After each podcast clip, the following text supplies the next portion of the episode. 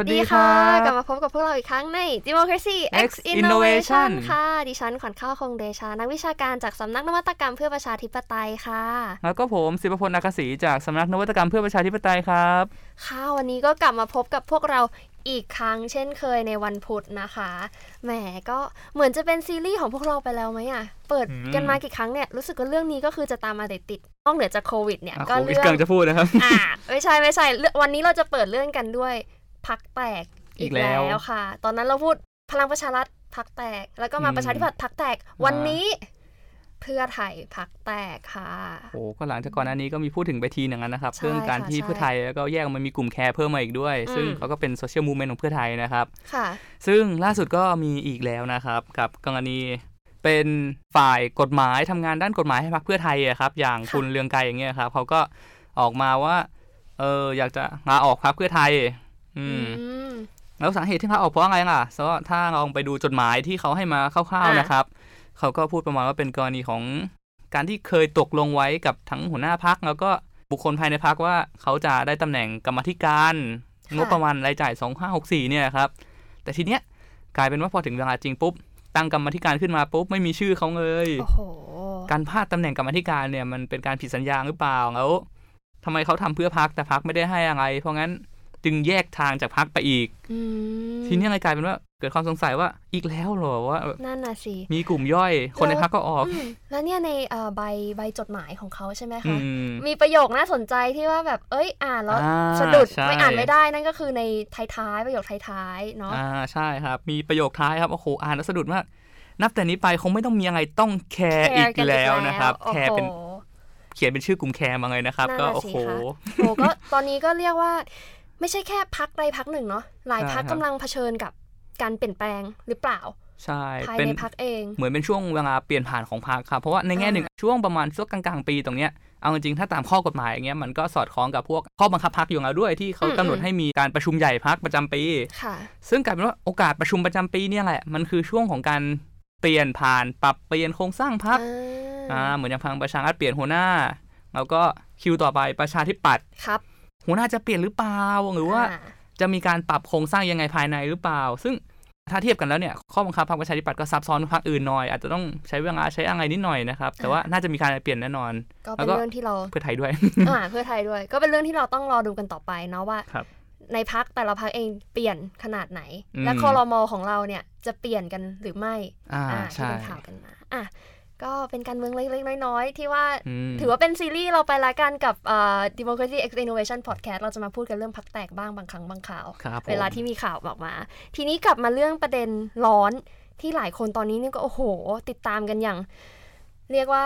ไม่ห่างจากหน้าจอเลยทีเดียว เพราะมันกระทบกับอืมความเป็นอยู่ของประชาชนอย่างมาก นั่นก็คืออมเรื่องโควิดระลอกสองหรือไม่อืมซึ่งครั้งนี้เนี่ยถ้ากลับไปล็อกดาวน์เนี่ย หรือว่ากลับไปมีมาตรการขั้นเด็ดขาดอย่างที่เคยเจอเมื่อตอนต้นปีเนี่ยหลายคนก็บอกว่า เฮ้ย จะรอดไหมวะอืมขนาดต้นปียังแบบอื้อหือบอบช้ำกันขนาดนี้อะแล้วคือจะปิดอีกรอบอะ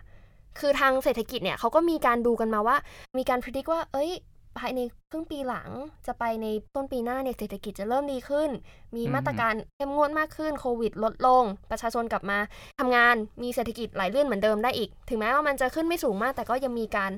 ดำเนินการต่อไป ทีนี้เนี่ยพอ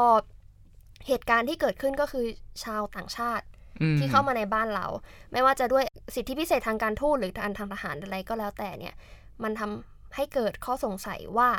มันจะแพร่กระจายอีกรอบไหม และข้อสงสัยที่มาพร้อมกับความโกรธเคือง แล้วก็ความอัดอั้นของประชาชนคือทำไมคนพวกนี้ที่เป็นคนของรัฐ อะเราอาจจะเรียกว่าเป็นคนของรัฐ หรือว่าเป็นแขกของแขกบ้านของเมืองเนี่ยอืมทำไมเขาถึงสามารถเข้ามาแล้วทำลายกาดของพวกเราอะยืมคำรัฐอ่บายืลมคำที่เขาใช้ตั้งการ์ดให้แน่นๆนะครับอ่ากาดอย่าตกคือประชาชนก็พยายามเต็มที่อ่ากาดอืมไม่ตกเราจะไม่ตกเอ่อประเทศไทยจำนวนผู้ติดเชื้อในประเทศเป็นศูนย์อ่าจนกระทั่งเมื่อสองสามวันก่อนครับ ก็มีข่าวอย่างที่เห็นกันคนก็เลยสงสัยว่าเฮ้ยแล้วคือมันยังไงสรุปประเทศนี้เนี่ย อภิสิทธิชนสามารถเข้ามาแล้วทำให้กาดตกได้ โดยที่เขาไม่ต้องรับผิดชอบ หรือทั้งที่ประชาชนพยายามอย่างนี้มากมาย มันก็ย้อนกลับไปดูกันในเรื่องของการทางการเมืองที่ผ่านมาตลอดเวลา ว่าที่มันจะชอบมีคำพูดว่าเอ้ยการเมืองเป็นเรื่องของอีลิทเป็นเรื่องของชนชั้นนำใช่ประชาชนไม่ค่อยมีส่วนเกี่ยวข้องหรอกได้แต่ทำตามเหมือนอย่างเงี้ยรัฐบาลสั่งมากาดอย่าตกประชาชนทำตามกาดไม่ตก แต่ก็กลายเป็นแขกของรัฐบาลเองที่ทำให้เรื่องมันเกิดใช่ซึ่งถ้ากรณีนี้นะครับก็ ถ้าเราดูเนี่ยเราจะเห็นว่ามันมีจุดหนึ่งอย่างที่เขาบอกกันว่า เออมันเป็นปัญหาขององค์กรเออไม่ว่าจะเป็นกระทรวงต่างประเทศ หรือกองทัพอากาศที่เชิญแขกมา แต่ทีเนี้ยถ้าดูในแง่กฎหมายมันก็ต้องดูเหมือนกันว่า ถ้าเขาได้อำนาจหน้าที่มาทั้งนั้นอะสิ่งที่ต้องมาพร้อมกับอำนาจหน้าที่มันคือความรับผิดชอบเรื่องหรือเปล่าว่า คุณจะบอกว่ามันเป็นช่องโหว่ก็ได้ หรือมันจะเป็นสิทธิพิเศษของบุคคลก็แล้วแต่แต่ทีเนี้ยความรับผิดชอบจากช่องโหว่หรือกฎที่เขียนไว้เนี่ย มันอยู่ตรงไหน ถ้ากรณีที่มีการผิดพลาด อย่างเช่น ปล่อยให้แขกออกไปแพร่กระจายเชื้อโรคอะไรเงี้ยหน่วยงานไหนรับผิดชอบ หรือรับผิดชอบยังไง ตรงเนี้ยไม่มีใครที่ออกมารับผิดชอบอย่างจริงจังนะครับ ก็เป็นเรื่องที่ต้องดูกันต่อไปแต่คือที่เห็นแน่ ๆ เลยคือตอนนี้คือความไม่พอใจของประชาชน อืมทีนี้คือเรื่องที่จะโยงกันต่อไปเนี่ยก็คืออย่างที่บอกว่าเหมือนว่าอภิสิทธิชนหรือชนชั้นนำเนี่ยมีส่วนในงานบ้านงานเมืองเราครับ รวมถึงการทำให้เกิดเหมือนเป็น chain effect อืมอย่างเงี้ย พอเขาทำอะไรปุ๊บเนี่ยมันก็มีผลกระทบต่อประชาชนใช่แล้วประชาชนเนี่ยอยู่จุดไหนของทางการเมือง อย่างที่รู้กันในหลายพอแคสที่เราก็ชอบพูด คือเราจะเน้นกันเสมอในเรื่องของการมีส่วนร่วมของประชาชนเนาะและทีนี้เนี่ยก็จะขอโยงไปกับเมื่อต้นเดือนที่ผ่านมาอืมที่มีข่าวใหญ่ พอสมควรนะ ถ้าเกิดตามกันก็คือจะเห็นในเรื่องของพรบคู่ชีวิต อ่าอ่าเรื่องสิทธิเสรีภาพแล้วก็ความเท่าเทียมกันของ LGBT อืมทีนี้เนี่ยมันไม่ได้มีแค่พรบคู่ชีวิตแต่ว่ามันมีกฎหมายแล้วก็มาตราอื่นๆ ในที่ดูในเรื่องอื่นๆอย่างเช่น สุราก้าวหน้าก็ในเรื่องของการที่คราฟต์เบียร์เมืองไทยเราเนาะแล้วก็การใช่ครับ เปิดขายทางเอ่อสิ่งแอลกอฮอล์อืมนอกจากนี้ก็ยังมีทางด้านเรื่องของปฏิรูปการปฏิรูปกองทัพอ่าก็ปฏิมีรูปกองทัพใช่หค่ะรือประเด็นทั่วไปอย่างเช่นเรื่องการใช้จ่ายงบประมาณอะไรพวกนี้ ซึ่งประเด็นมันก็มีเยอะจากหลายพรรคเหมือนกัน แต่ว่าอืมแล้วแต่ความ active ของพรรคด้วยว่าใช่พรรคไหนค่ะเสนอแล้วตัวเองจะเอามาผลักดันซ้ำอีกหรือเปล่าใช่ค่ะ คือสิ่งที่จะพูดเนี่ยคือพรบพวกเนี้ยหรือว่ากฎหมายพวกเนี้ยอาจจะเคยผ่านตากันบ้างแล้ว แต่ประเด็นที่เราจะนำมาเสนอในวันนี้ก็คือ ประชาชนเนี่ยอยู่ตรงไหนในการอ่าร่างหรือการยกกฎหมายการทำให้กฎหมายเนี่ยออกมาสู่เป็นระเบียบที่ทุกคนจะต้องทำตามอืมเพราะแน่นอนกฎหมายพวกเนี้ยมันกระทบต่อทุกคนในประเทศนี้ใช่เพราะงั้นคนที่จะถูกกระทบเขาควรจะมีส่วนหรือไม่อืมอะตามรัฐธรรมนูญฉบับใหม่ล่าสุดของเราก็คือปี 60ครับก็ได้มีการกำหนดมาตรา 77 เอาไว้อืมนั่นก็คือให้มีส่วนร่วมของประชาชนเข้ามาในทุกกระบวนการในการร่างกฎหมายอืมทั้งก่อนระหว่างแล้วก็หลังเพื่อที่จะดูว่าเฮ้ยกฎหมายนั้นมันยังเกี่ยวข้องไหม มันกระทบกับผู้คนมากแค่ไหน อ่า ทีนี้เนี่ยหลายคนอาจจะไม่เคยได้ยินมาก่อนจนกระทั่งพรบคู่ชีวิตเนี่ย ประชาชนก็เฮ้ยเริ่มเข้าไป มีส่วนร่วมมากยิ่งขึ้น เราเห็นเรียกว่าได้เป็นก้าวที่ประชาชนเนี่ยเข้าไปให้ความสนใจอย่างจริงจังในการที่จะแสดงความคิดเห็นนะว่าเขาคิดเห็นยังไงกับพรบใช่นี้หรือเพราะว่าถ้ากฎหมายดูนี้อย่างยอดการมีส่วนร่วมนี่ถือว่าเยอะนะครับ เพราะว่าอืมในยอดที่เข้าไปดูในเว็บของพรบคู่ชีวิตเนยครับล้านสองนะครับว้าวโหแค่ยอดดูก็เยอะนะครับ ส่วนการมีส่วนร่วมอืมจริง ๆ ก็ถือว่าเยอะนะครับ อยู่ที่ประมาณ 5 4 0 0 0ครับ54,000ความคิดเห็นใช่เยอะคือนะครับถ้าเอาจริง ๆ จากคนที่ทำในเรื่องม .77 มาดูเรื่องม .77 มาอืม จำนวนผู้เข้าชมหรือเข้าไป interact กับเว็บไซต์ของอ่ารัฐครับรับฟังความคิดเห็นเนี่ยในประเทศไทยยังถือว่าน้อย อืมใช่อ่าคนเขาจะมองว่าการรับฟังความคิดเห็นของประเทศไทยเนี่ยเป็นการทำแบบผักชีโรยหน้าอ่าทำไปตามกฎกระทรวงไปงั้นครับแล้วประชาชนที่มาลงความเห็นเนี่ยเขาก็ลงไปงั้นอืมเพราะงั้นเนี่ยข่าวครั้งเนี้ยมันทำให้เราเห็นว่าเฮ้ยประชาชนเริ่มหันมาสนใจ และหันมาเห็นว่ากฎหมายเนี่ยมันก็จะเป็นกฎหมายของพวกเขาเองเหมือนกันนะอืมอ่า วันนี้ค่ะเอ่อเราก็เลยได้รับเชิญจากแขกคนสวยคนพิเศษของเรานะคะ ก็คือนักวิชาการผู้ชำนาญการ พี่ชมพูนุชตั้งถาวรนะคะ จากสำนักส่งเสริมวิชาการรัฐสภาค่ะ หรือพี่น้ำฝนของเรานะคะค่ะ สวัสดีค่ะ ค่ะวันนี้เราก็อย่างที่เกรินไปเมื่อครู่ค่ะว่าเราจะมาคุยกันในเรื่องของพวกพรบกฎหมาย ที่ประชาชนเนี่ยเริ่มเข้ามามีส่วนร่วมในการให้แสดงความคิดเห็นกันมากยิ่งขึ้น ก็วันนี้เรา เปิดเรื่องกันด้วยพรบคู่ชีวิตกันก่อนดีกว่าเนาะได้ค่ะ เป็นฮอตอิชชูใช่ ตอนนี้ดูเหมือนใครๆก็พูดถึงนะคะ ทีนี้คือก่อนก่อนที่เราจะมาดูเนี่ยว่าจริง ๆ แล้วเนี่ยเออเราเคยมีการเสนอพระราชบัญญัติการจดทะเบียนคู่ชีวิตมาก่อนค่ะนะคะ คือต้องบอกก่อนว่าการออกพระราชบัญญัติตัวนั้นเนี่ยคือเหมือนกับว่าไม่ได้ไม่ได้ยอมรับว่า มันไม่ได้เป็นการรับรองนะคะ ว่าคู่รักเพศเดียวกันเนี่ยจะสามารถจดทะเบียนได้เหมือนเออคู่สมรสอืม แล้วก็ไม่ได้ว่าจะมีสิทธิ์อะไรเท่ากับคู่สมรสที่ค่ะอยู่ในประมวลกฎหมายแพ่งและพาณิชย์อ่านะ แต่ว่าคือเหมือนกับโอเค ก็ยอมรับคุณในในจุดหนึ่งให้คุณจดทะเบียนกันได้ แต่ว่าไม่เหมือนคู่สมรส แต่ว่าวันนี้สิ่งที่เมื่อกี้คุณขวัญข้าวพูดว่ามันเป็นข่าวเนี่ย คือมันเป็นการเสนอแก้ไขประมวลกฎหมายแพ่งและพาณิชย์ค่ะอ่าอ่าซึ่งผลที่เกิดขึ้นเนี่ยคือจะทำให้คู่ชีวิตหรือว่าคู่รักเพศเดียวกันเนี่ยค่ะคราวเนี้ยมีสิทธิ์เท่า ๆกับคู่รักต่างเพศอ่าอ่าทีนี้เรามาดูก่อน ต่างประเทศอะเขาทำเรื่องนี้แค่ไหนนะคะ จริง ๆ เนี่ยค่ะเขาบอกว่าในในมุมของต่างประเทศเนี่ยค่ะ มันแบ่งการยอมรับเรื่องนี้ออกเป็นสามระดับค่ะระดับแรกเนี่ยคือยอมรับเลยค่ะคุณขวัญข้าวว่าเขาสมรสกันได้อ๋อเขามีสิทธิ์เท่าๆกับคู่รักต่างเพศเลยค่ะนะคะ ซึ่งจริง ๆ แล้วประเทศส่วนใหญ่อะยอมรับระดับนี้นะคะเช่นสหรัฐอเมริกา หรือว่าในโซนยุโรปตะวันตก อย่างเช่นเนเธอร์แลนด์เบลเยียมสเปนฝรั่งเศสเยอรมันค่ะอเมริกาใต้ก็ยอมรับพวกอาร์เจนตินาบราซิลคือเขายอมรับโอ้โหกันหมดค่ะแล้ว เนาะและที่นี้ก็อีกระดับหนึ่งคือ อันนี้ลดลงมาหน่อยคือให้สิทธิ์บางอย่าง แต่ไม่เท่าคู่สมรสนะคะ อย่างเช่นอิตาลีหรือเช่นอย่างประเทศไทยที่เคยคิดว่าจะจดทะเบียนค่ะออกกฎหมายให้จดทะเบียนได้นะคะ กับอีกแบบหนึ่งคือกฎหมายแค่รับรองว่ารับรองว่าจะต้องไม่มีการเลือกปฏิบัติ คือยังไม่อ่าเขียนกฎหมายเรื่องนี้เลย ซึ่งประเทศไทยเราตอนเนี้ยอยู่ในอยู่ในสถานะนี้ คือยังไม่ออกกฎหมายอ๋อยังไม่รู้จะไปไหนแต่รัฐธรรมนูญน่ะรับรองความเท่าเทียมกันค่ะอ่ารับรองว่าจะต้องไม่มีการเลือกปฏิบัติแค่อะนั้นแต่ยังไม่รู้ก็ว่าคืไปอยังเป็น เรียกว่าเป็น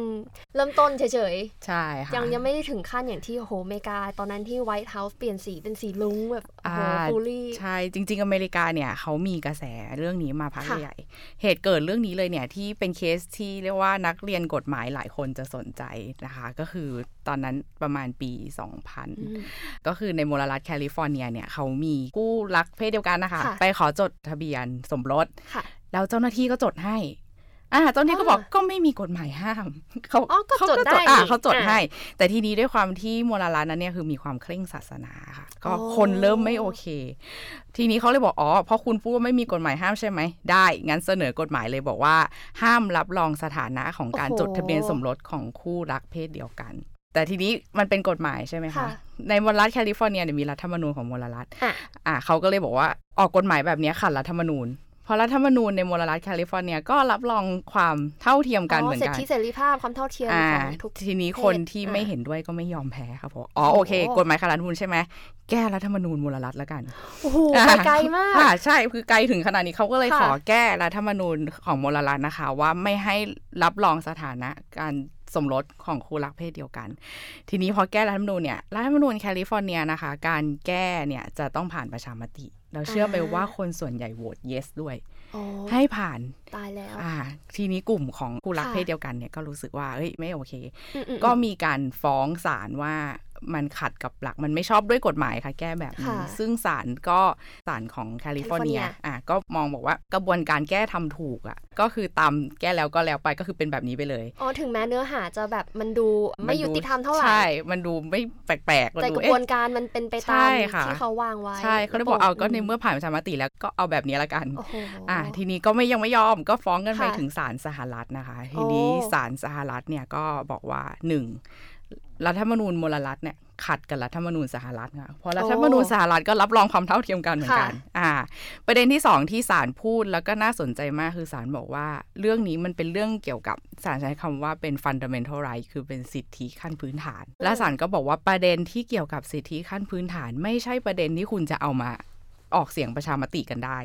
ว้าวอ่า อันนี้เลยเป็นประเด็นที่นักกฎหมายพูดถึงว่าโอ้โหคือสุดท้ายแล้วศาลก็มองว่าสิทธิเป็นเรื่องใหญ่ค่ะแล้วก็สุดท้ายก็คือเขาเลยต้องรัฐธรรมนูญอ่าของบรัฐแคลิฟอร์เนียมาตรานั้นเลยต้องตกไปโอ้อ่าเพราะฉะนั้นตอนนี้อเมริกาก็เลยยอมรับ อุ้ยแต่มันเป็นอะไรอ่าพอเมื่อกี้พี่ฝนพูดว่าเอ่อ fundamental right เนี่ย รัฐธรรมนูญไม่สามารถมา ตีหรือมา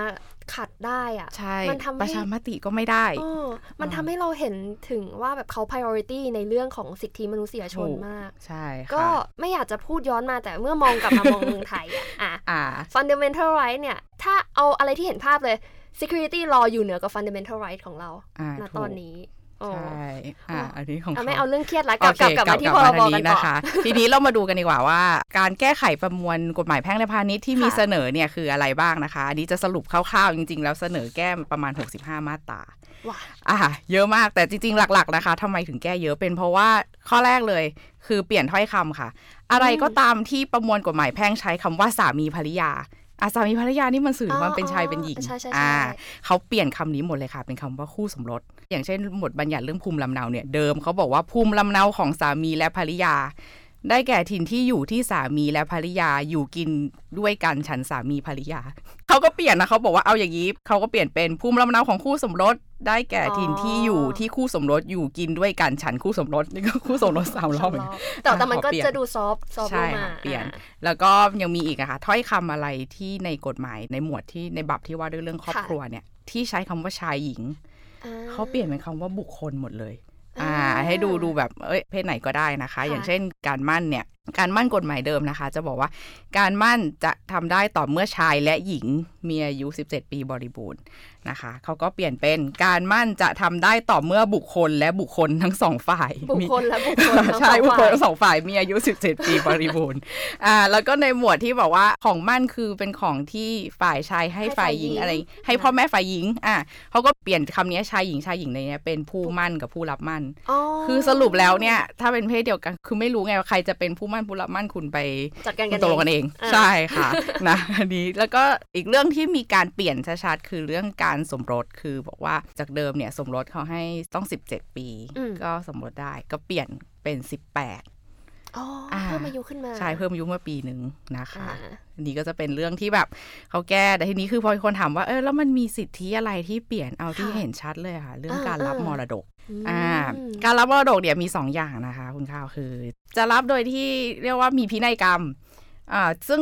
ช่วงหนึ่งก็เป็นประเด็นดีเบตกันว่าอ้าว จะไปยากอะไร อยากให้เขารับมรดกก็เขียนเขียนพิพินันัยยกกรรรรมมแต่ทีนี้ถ้าคนไม่เขียน มันไม่ใช่ทุกคนที่อยู่ดีๆจะคิดว่าเดี๋ยวพรุ่งนี้เดี๋ยวจะวันนี้ตายก็อ่าเลยเขียนไว้ใช่ก่อนแล้วเขียนไว้ก่อนอ่าบางคนไม่เขียนไว้ก่อนแล้วเกิดเอ้ยฉุกเฉินกระทันหันค่ะทำยังไงนะคะ คือกฎหมายเนี่ยบอกว่าถ้าไม่มีพินัยกรรมอืมมรดกคือจะต้องตกกับทายาทโดยธรรมซึ่งมีหกลำดับ ว่ะหกลำดับ เอาเอาว่าสองสองลำดับแรกคือเขาบอกเอาเอาแย่คืออย่างระดับแรกคือผู้สืบสันดานเอ้ยกฎหมายใช้คำนี้จริงๆนะคะไม่ได้หยาบคายเฮ้ยถึงกับตกใจ ใช่ใช่กฎหมายบอกเรียกว่าผู้สืบสันดาน ซึ่งได้แก่ลูกหลานอ๋อไล่ลงไป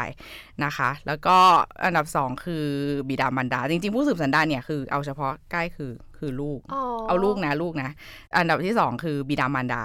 ค่ะสามถึงจะเป็นพี่น้องร่วมบิดามารดา ไล่ลงมาอีกสี่อ๋อก็จะเป็นพี่น้องร่วมบิดาหรือมารดาคืออาจจะอ่าค่ะแล้วก็ค่อยไล่ลงไปนั่นน่ะหกลำดับ ทีนี้คู่สมรสที่ยังมีชีวิตอยู่ใช้กฎหมายบอกว่าคู่สมรสนะคะ คืออมจะมีสิทธิ์เท่ากับทายาทโดยธรรมลำดับที่หนึ่งอ๋ออ่าสิทธิ์เท่ากันทีนี้เวลาแบ่งอะค่ะ คือ คือไม่ใช่ว่าทุกลำดับได้แล้วลดสัดส่วนไม่ใช่นะคะอ๋ออ๋อคือนักกฎหมายจะท่องอย่างนี้ค่ะหนึ่งทายาทลำดับต้นจะตัดทายาทลำดับรอง ทายาทลำดับต้น ตัดอะทายาทลำดับใช่รองแต่ลำดับหนึ่งกับสองจะไม่ตัดกัน หมายความว่าผู้สืบสันดานคือลูกกับบิดามารดาของผู้ตายเนี่ยจะได้รับมรดก แบบมาหารเท่าๆกัน อ่า แต่ว่าถ้าสมมติหนึ่งกับสองยังอยู่สามสี่ห้าลงมาเนี่ย ไม่ได้ละ ใช่ ทีนี้คือถ้าสมมติว่าเขาไม่ได้เป็นคู่สมรส เขาจะไม่มีสิทธิ์ตรงนี้อ๋อแล้วก็ยังมีทั้งเรื่องสินสมรสค่ก็จะไม่ได้ทีนี้คือเวลาที่คนเราแต่งงานหรืออยู่ใช้ชีวิตด้วยกันเนี่ยคือทรัพย์สินบางทีมันปนๆกันไปอะค่ะค่ะ กฎหมายเนี่ยบอกว่าถ้าเกิดว่าในกรณีที่สมมติในกอไก่ตาย ในกอไก่มีคู่สมรส อันดับแรกเลยนะคะ แบ่งก่อนสินสมรสครึ่งหนึ่ง สมมติในกอไก่มีทรัพย์สินทั้งหมด 10 ล้านเนี่ยแบ่งก่อนเลย 5 ล้านอ่าของคู่สมรส เพราะฉะนั้นที่เหลือที่จะตกแก่ทายาทโดยธรรมคือ 5 ล้าน อ๋อห้าล้านก็เอาไปแบ่งกันอีกระหว่างบิใช่ดามารดาแล้วก็ทายาทแล้วก็คู่สมรสโอ้โหคือคู่สมรสก็จะเอามาถูกนับเป็นทายาทโดยธรรมอันดับแรกเหมือนกันอ๋ออ่า เพราะฉะนั้นถ้าเกิดว่ารับรองแค่ถ้าไม่ได้รับรองเรื่องเนี้ยให้กับเอ่อคู่หลักเพศเดียวกันนั่นคือเขาไม่มีสิทธิ์อ๋อ เต็มที่เลยคือได้แค่กรรมสิทธิ์ร่วมอะค่ะ คืออะไรที่พิสูจน์ได้ว่าคุณซื้อมาด้วยการใช้ชื่อสองคนอ่าอะมีลายเซ็นมีอะชื่อคุณหารแบ่งกันครึ่งครึ่งอ่าๆแค่นั้นแต่ว่าจะไม่มีสิทธิ์ในทรัพย์อื่น ๆ ของเขาของแล้วเขาซึ่งบางทีมันปนปนๆกันเนาะอย่างบอกค่ะเราอยู่กันสองคน อันนี้ก็จะเป็นเรื่องที่แบบ เอ๊ะทำไมถึงมีการเถียงเรื่องสิทธิ์นะคะ แต่ว่าเชื่อไหมว่าก่อนหน้านี้นะคะ ทางสำนักเราเนี่ยมีงานวิจัย เป็นการวิจัยเรื่องการวิเคราะห์ร่างพระราชบัญญัติการจดทะเบียนคู่ชีวิต ค่ะอะจริง ๆ มีคนวิจัยเยอะมากนะคะ แต่ว่าเอออันนี้เนี่ยพอดีเราก็มองว่าคนวิจัยเชิงกฎหมายเยอะละ ไปศึกษาต่างประเทศว่าใครรับรองอะไรก็เยอะทีนี้เล่มนี้เราเลยบอกว่า เราอยากศึกษาแนวสังคมวิทยาอ่าอ่าผู้ทำวิจัยคือผู้ช่วยศาสตราจารย์ดรไทยรัฐบุญโยปัสดำนะคะ แกเป็นหัวหน้าภาควิชาสังคมศาสตร์มหาวิทยาลัยศรีนครินทรวิโรธอันนี้คือเป็นงานสถาบันปกเกล้าแล้วก็จ้างอาจารย์เชิญอาจารย์ช่วยทำนะคะ อาจารย์ก็บอกว่ามีการสำรวจทางสังคมวิทยานะคะคุณสำรวจข้าวความคิดเห็นใช่ค่ะเก็บข้อมูลจากคนทั้งหมด 463 คนอืมซึ่งอาจารย์ก็บอกว่าใน 463 คนเนี้ยจริง ๆ เป็นคนที่มีรสนิยมทางเพศแบบรักเพศตรงข้ามอะ280 คนนะคะโอ้คือไม่ได้ถามแค่คนโอ้รักร่วมเพศคือถามคนที่แบบครึ่งรักเพศตรงข้ามด้วยค่ะอ่า ทีนี้คำถามแรกที่น่าสนใจคืออาจารย์เขาถามว่า เห็นด้วยหรือไม่ที่จะให้คู่รักเพศเดียวกันเนี่ย สมรสกันถูกกฎหมายคือคล้ายๆ กับเปลี่ยนประมวลกฎหมายแพ่งลักษณะเนี้ยผลออกมานะคะ คืออาจารย์เขาแบ่งประเภทเลยค่ะ เห็นด้วยอย่างยิ่งหรือเห็นด้วยอะไรเงี้ยแต่เราถ้าเรารวมกันเนี่ยก็คือเป็นกลุ่มที่เห็นด้วยเนี่ยร้อยละ82.1นะคะ ว้าวอ่า ไม่เห็นด้วย 3.2 ที่เหลือคือยังไง เฉยๆเฉยๆคือคืออาจจะแบบไม่ได้เข้าใจก็มากหรือไม่ได้รับใช่รู้อ่าหรืออาจจะแค่แบบเอายังไงก็ได้อะนะคะเปลี่ยนก็ได้ไม่เปลี่ยนก็ไม่เป็นไรอืมใช่นะนี่ก็คือนับว่าเยอะ ก็มีเยอะคำถามหนึ่งคือเห็นด้วยหรือเปล่า ถ้าเกิดจะให้คู่รักเพศเดียวกันเนี่ย กับคู่รักต่างเพศได้สิทธิประโยชน์ในการสมรสเท่า ๆกันมอันนี้ก็เห็นด้วยรวมแล้วเนี่ย 84.1เปอร์เซ็นสูงนะเยอะค่ะเยอะก็นับว่าอ๋อส่วนใหญ่เห็นด้วย แสดงว่าก็ประเทศไทยอย่างที่แบบหลาย ๆ คนก็ชอบบอกกันว่า เป็นประเทศที่ค่อนข้างเปิดทางด้านเพศสภาพ ใช่ ในความคิดเห็นในอย่างผลการแสดงความคิดเห็นนี้อ่าก็ค่อนข้างสะท้อนว่าจะเป็นไปในทิศทางอย่างนั้น อืมหรือถูเปกล่าค่ะ และเออทีนี้ที่น่าสนใจมากเราค่ะถามเหตุผลเบื้องหลังเขาเหมือนกันค่ะค่ะว่าว้าวถามว่าจริง ๆ แล้วเนี่ยคุณมีเหตุผลอะไรที่อยากให้มีการรับรองสถานะค่ะทางกฎหมายของคู่รักเพศเดียวกัน ซึ่งตอนแรกนะคะ ตอนแรกตอนที่ตั้งคำถามเนี่ย ตอนที่เห็นคำถามก่อนที่อาจารย์ท่านตั้งมา เราก็มองว่าเออสงสัยเดานะ ส่วนใหญ่นะ จะตอบว่าเป็นเรื่องสิทธิทางกฎหมายหรือเปล่าอ่าอ่า แต่ปรากฏว่ามีคนที่ตอบว่าอยากให้มีการรับรองสถานะทางกฎหมายของคู่รักเพศเดียวกันเนี่ย เพราะต้องการสิทธิต่างๆ ทางกฎหมายอะแค่ห้าคน คิดไปร้อยละหนึ่งจุดหนึ่งแล้วถามว่าคนส่วนใหญ่ที่บอกว่าอยากให้รับรองอะค่ะเขามีเหตุผลอะไร มันเป็นเหตุผลนั่นน่ะที่สิเราตกใจเหมือนกันว่าอ๋อจริง ๆ มันคือเหตุผลนี้คือ เขาต้องการเกิดความรู้สึกว่าเป็นส่วนหนึ่งของสังคมโอ้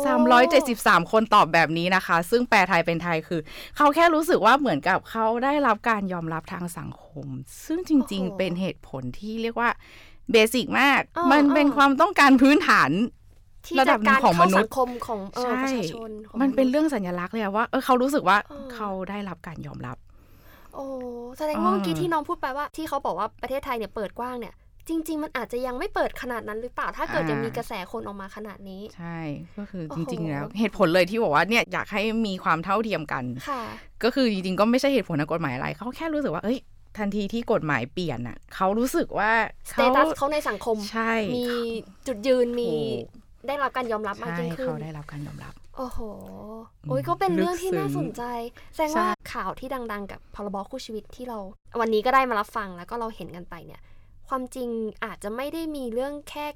ของการกฎหมายให้ได้กรรมสิทธิ์หรือว่าให้ได้มรดกอย่างเดียวค่ะอย่างที่หลายคนออกมามูเ e นช่วงหนึ่งใน Twitter แล้วก็ในใช่โซเชียลมีเดียอาจจะเป็นเรื่องของการยอมรับอย่างแท้จริงด้วยเนาะ เพราะเมื่อถ้าเราย้อนกลับไปดูเนี่ยเหล่า LGBT ในประเทศไทยหลายคน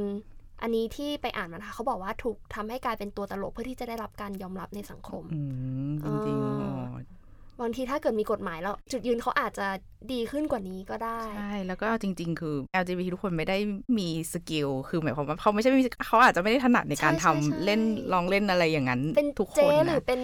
สาวใช่อะไรที่เราจะชอบแซวกันก็คือถูกเขาก็แค่เป็น คนคนหนึ่งที่มีเพศใช่สภาพอย่างนั้นตามใช่ค่ะ preference หรือว่าตามที่เขาอืมอยากจะเป็น